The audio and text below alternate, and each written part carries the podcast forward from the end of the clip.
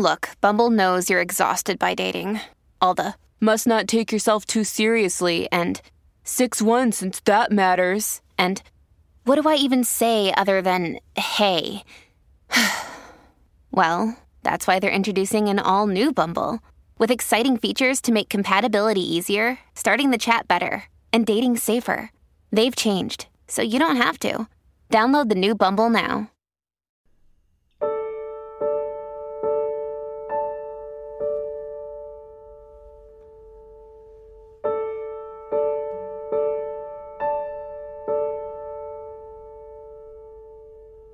Mitch, part of me is every age, and part of me is 78.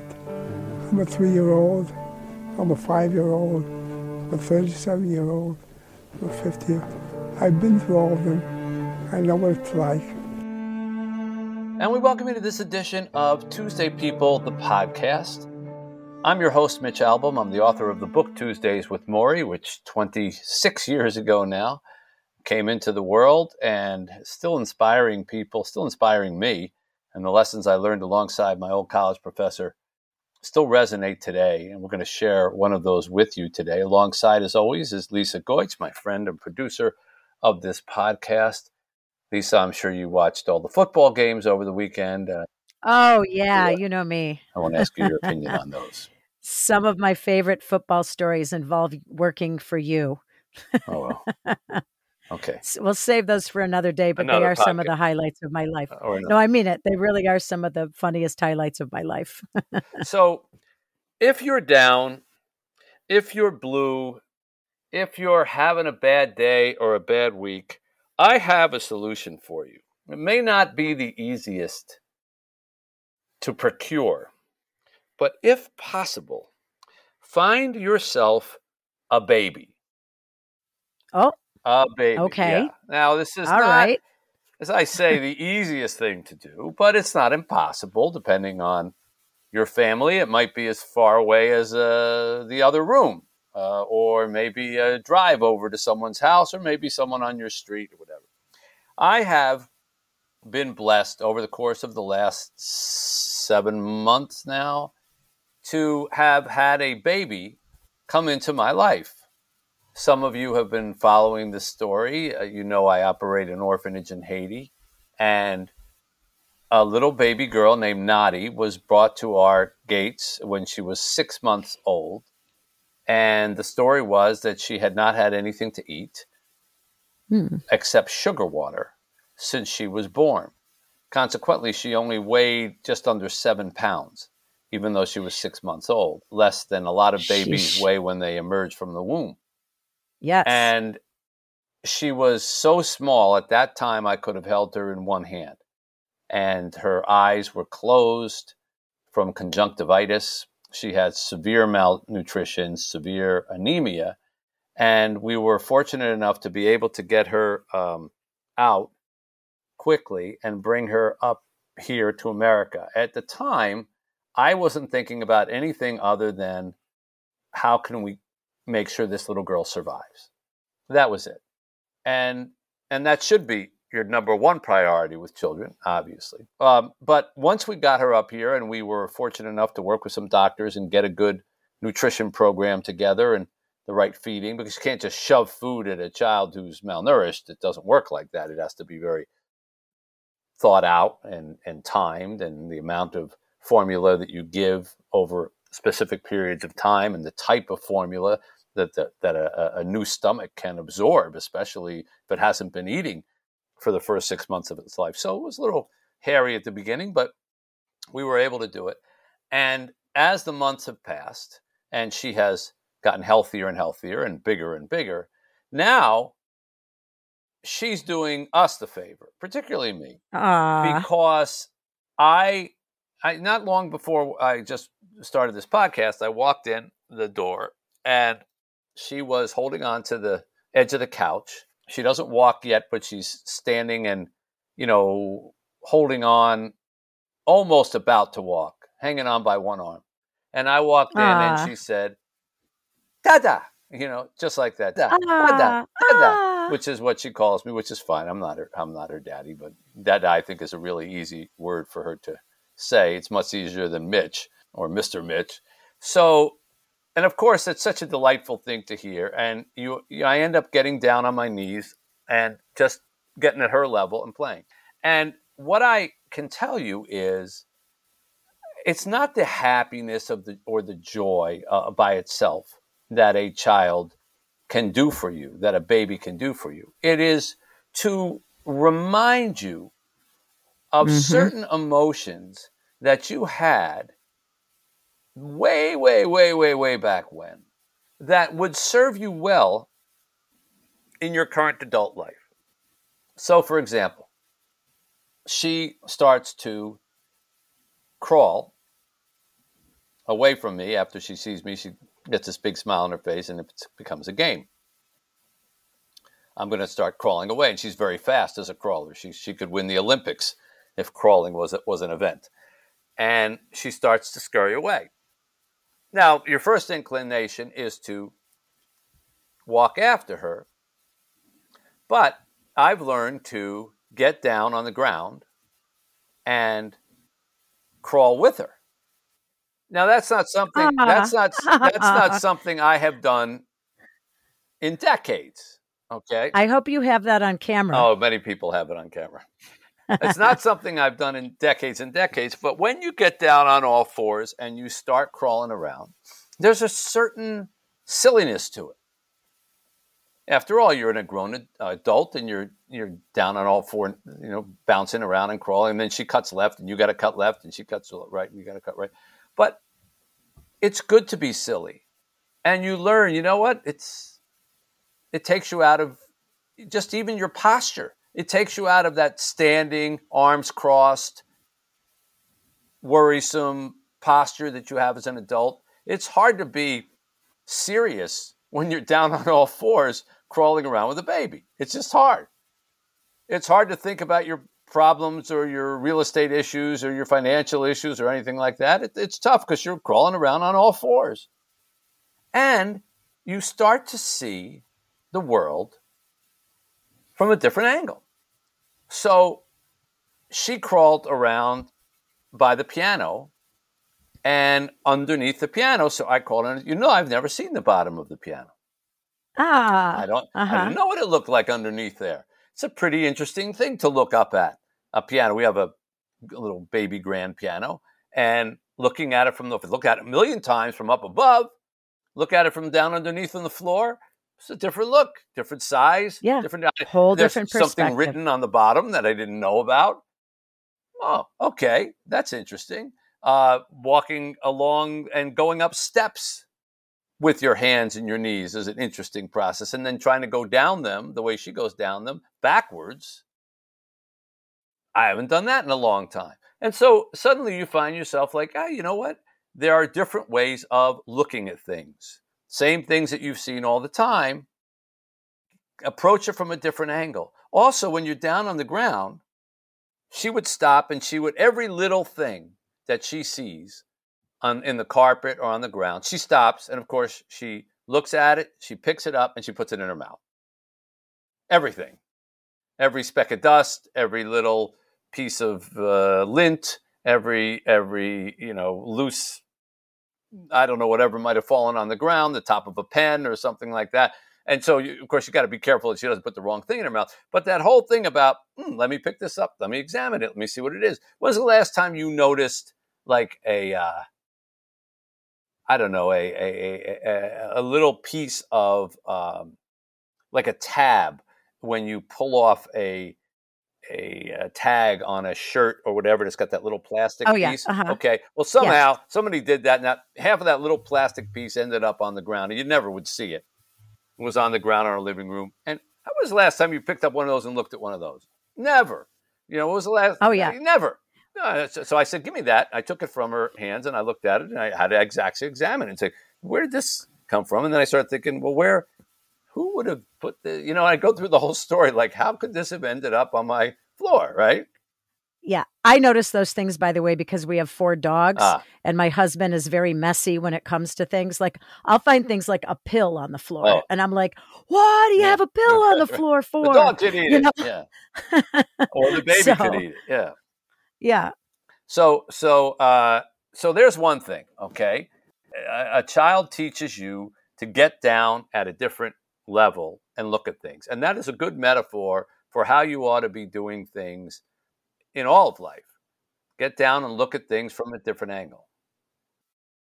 Now, by the way, what I'm doing here is not unique. You say, well, how does this relate to Tuesdays with Morrie? Listen to this conversation that Morrie and I had about aging when I asked him a question about the discrepancy between himself and the younger students that he kept having year after year as he got older. How did you keep all those years that you were getting older and your students were always young? I mean, how did you, keep from noticing the distance that was growing between you and them? Mitch, part of me is every age, and part of me is 78. Mm-hmm. I'm a 3-year-old. I'm a 5-year-old, I'm a 37-year-old, I'm a 50-year-old. I've been through all of them. I know what it's like, and I delight in being a child when it's appropriate to be a child. I delight in being a child when it's appropriate to be a child. If you can hang on to that quality that comes when you are that young and apply it in certain times of life, you'll find that it's there inside you. You will find when you get down on all fours, as I have, that you remember somewhere in the back of your mind, you remember what this was like. I know it sounds weird, but you don't remember it like, oh, I remember it was February of 1961 and you just remember the feeling of being on all fours and being that way. Or when Nadi, our little 1-year-old, decides to make noises. Now, so far, she's not making noises in a coherent sentence structure, but she does certain things like if she sees something, she'll go, ooh, like that. Ooh. Ooh, that's one of her things. Ooh. And so we end up going, ooh, back at her. Ooh. And then sometimes she just delights in her mouth and she'll go like that. And so we'll do that back. Now, these are not things that you generally do in your life, but when you do them, you remember somewhere in the back of your mind, you remember when you used to make those noises. and try to get like that tingling sensation on your lip. Yeah. And you find, okay, there's that. We'll be back with more Tuesday People right after this.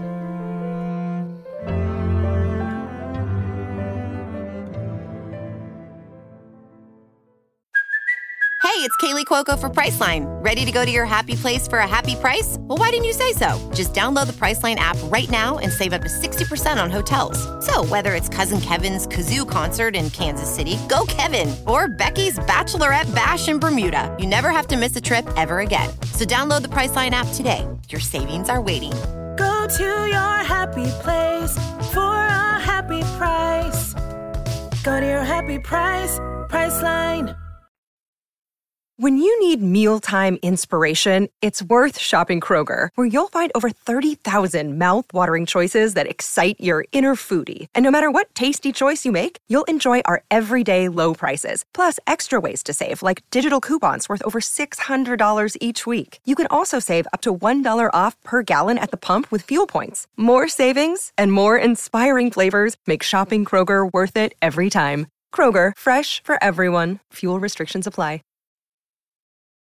Families have a lot going on. Let Olly help manage the mental load with new cognitive health supplements for everyone 4 and up, like delicious Olly Focus Pops or Olly Mellow Pops for kids. And for parents, try 3 new Brainy Chews to help you focus, chill out, or get energized. Find these cognitive health buddies for the whole fam at olly.com. That's OLLY.com. These statements have not been evaluated by the Food and Drug Administration. This product is not intended to diagnose, treat, cure, or prevent any disease.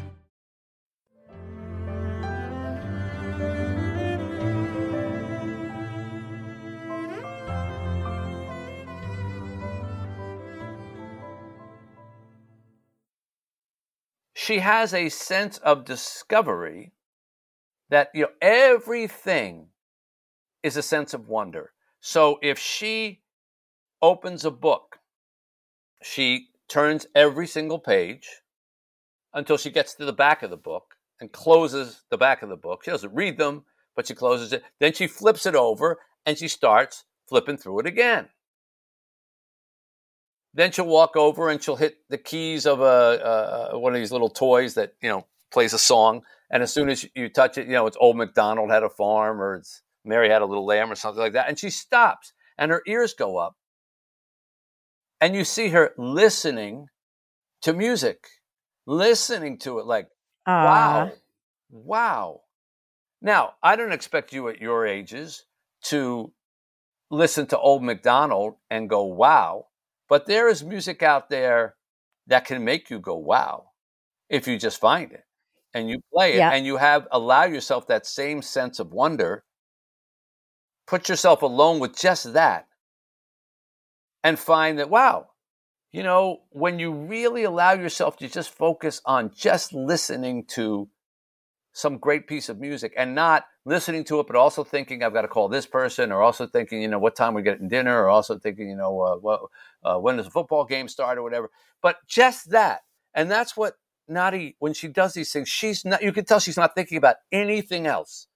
Just that. To be able to focus on, with a sense of wonder, one thing that's right in front of you and really examine it. That you remember as a kid. I bet if you really think hard, you remember, like when I was, not when I, an infant, but when I was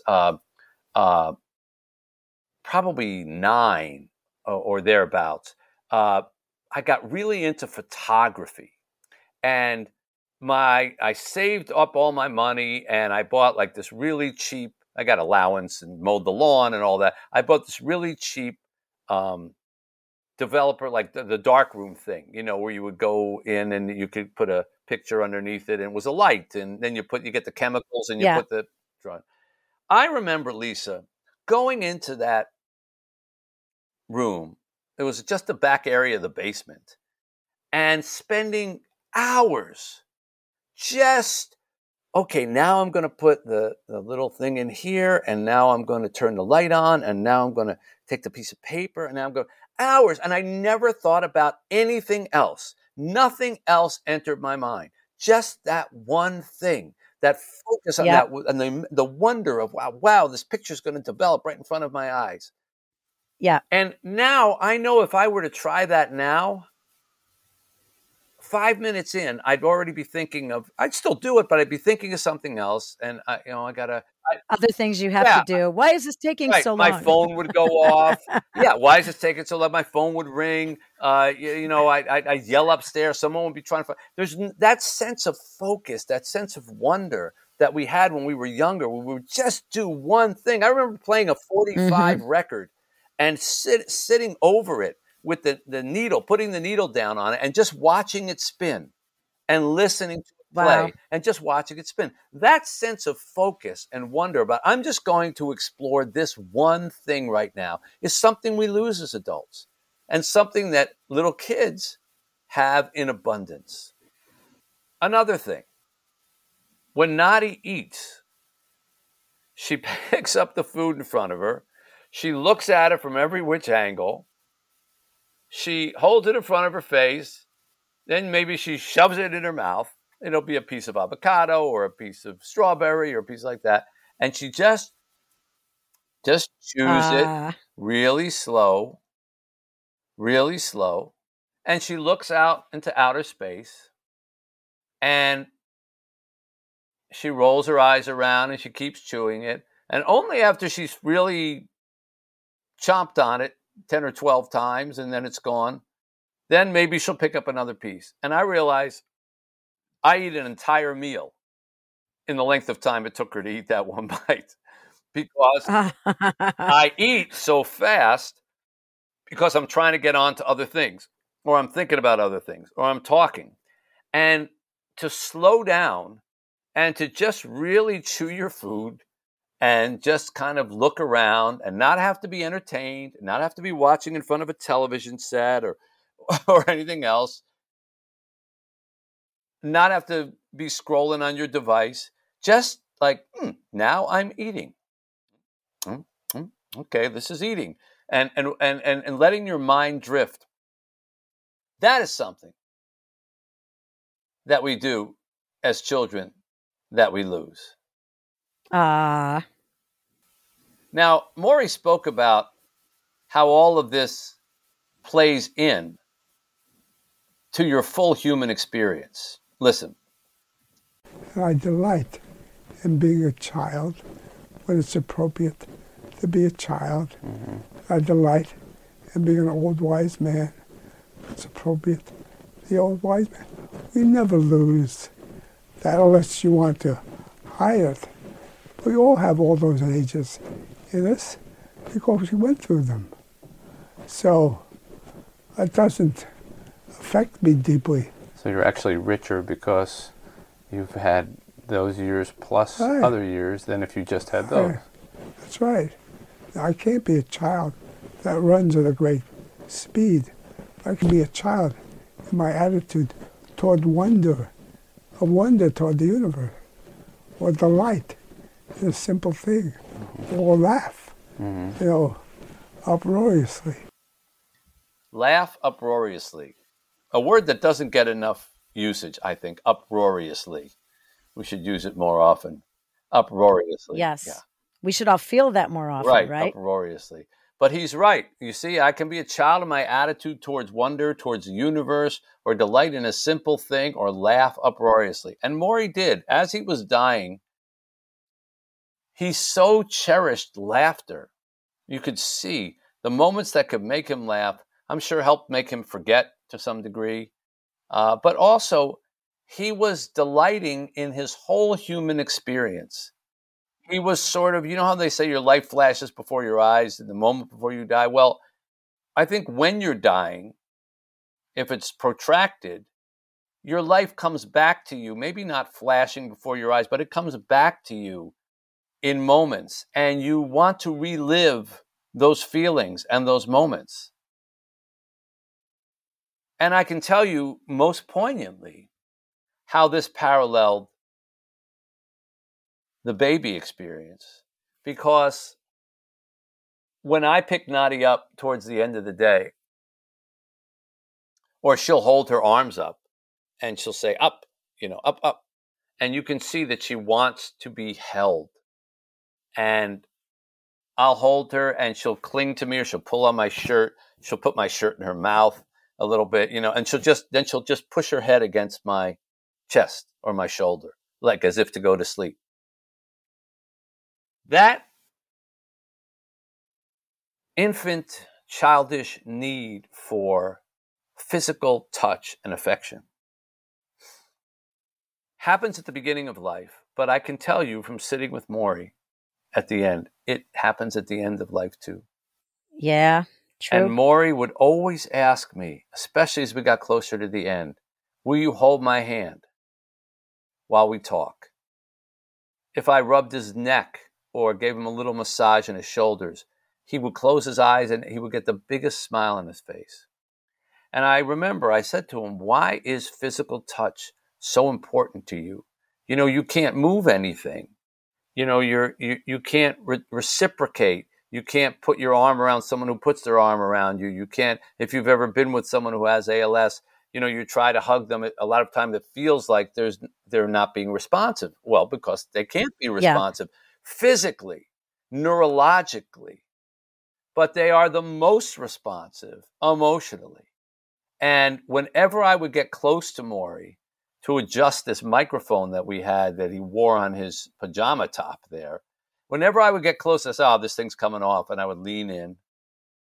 I'd lean back, and he had this huge smile on his face. I said, I'd say, what was that? He says, it's just nice to have human contact.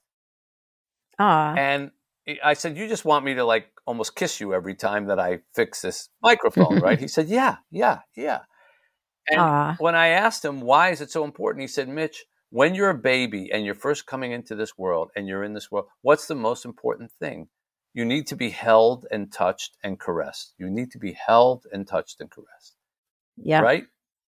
Well, I'll let you in on a little secret, he said. When you're leaving the world, it's the same thing. You need to be held and touched and caressed. The mystery to me, he said, is why in between the coming and the going, we act like we don't need to be held. Yeah, true. Especially men, no, I'm good, you know, back off. But that feeling of holding and getting the joy out of holding. And I feel that with Nadi, when she holds on to me, I feel it's more than just a physical, like I'm holding her in that position. She is drawing security from me. And when she puts her head against my shoulder, she's saying, I can sleep here. It's safe. I can sleep here. And that sensation is something that you will once again have in your life when you get close to the end. So why not remember it now? So all of this adds up to where I began. Get a baby, okay? This is my advice to everybody out there. However you have to do it to bring one into your life, get a baby into your life. You will be amazed at how it puts everything that you're dealing with into perspective. It really is incredible. I love that. That's a great thing. Get a baby. Episode number Living from a Baby's Perspective. Number from 100 episode 159, or is that what this is? Yes, that's it. Yep, episode we're at 159. Get a baby. Yep. All right, we will see you for episode 160 very soon. Thank you to Lisa Goich for putting this together and producing it as she always does. And until we get a chance to see you again, I'm Mitch Albom saying, see you next Tuesday. Thank you for listening to Tuesday People. To be part of our conversation, join the Tuesday People community at wetuesdaypeople.com. Subscribe to our podcast so you don't miss an episode and share it with your friends. We look forward to having you with us every Tuesday because, after all, we're Tuesday People.